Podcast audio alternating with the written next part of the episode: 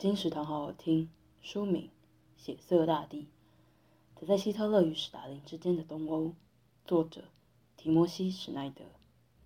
我们为何没有听过血色大地的历史？纳粹与苏联这两大极权体系又是如何运作？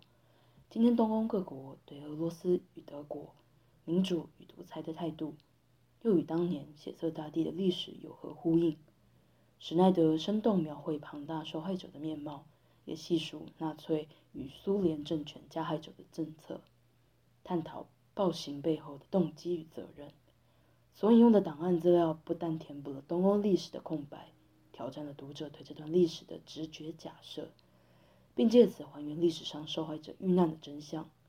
如果我们能记住二十世纪真正发生过的历史，而非停留在对过去的想象，才能减少今日出于政治目的而滥用历史的现象。血色大地由卫城出版，二零二二年四月。金石堂陪你听书聊书。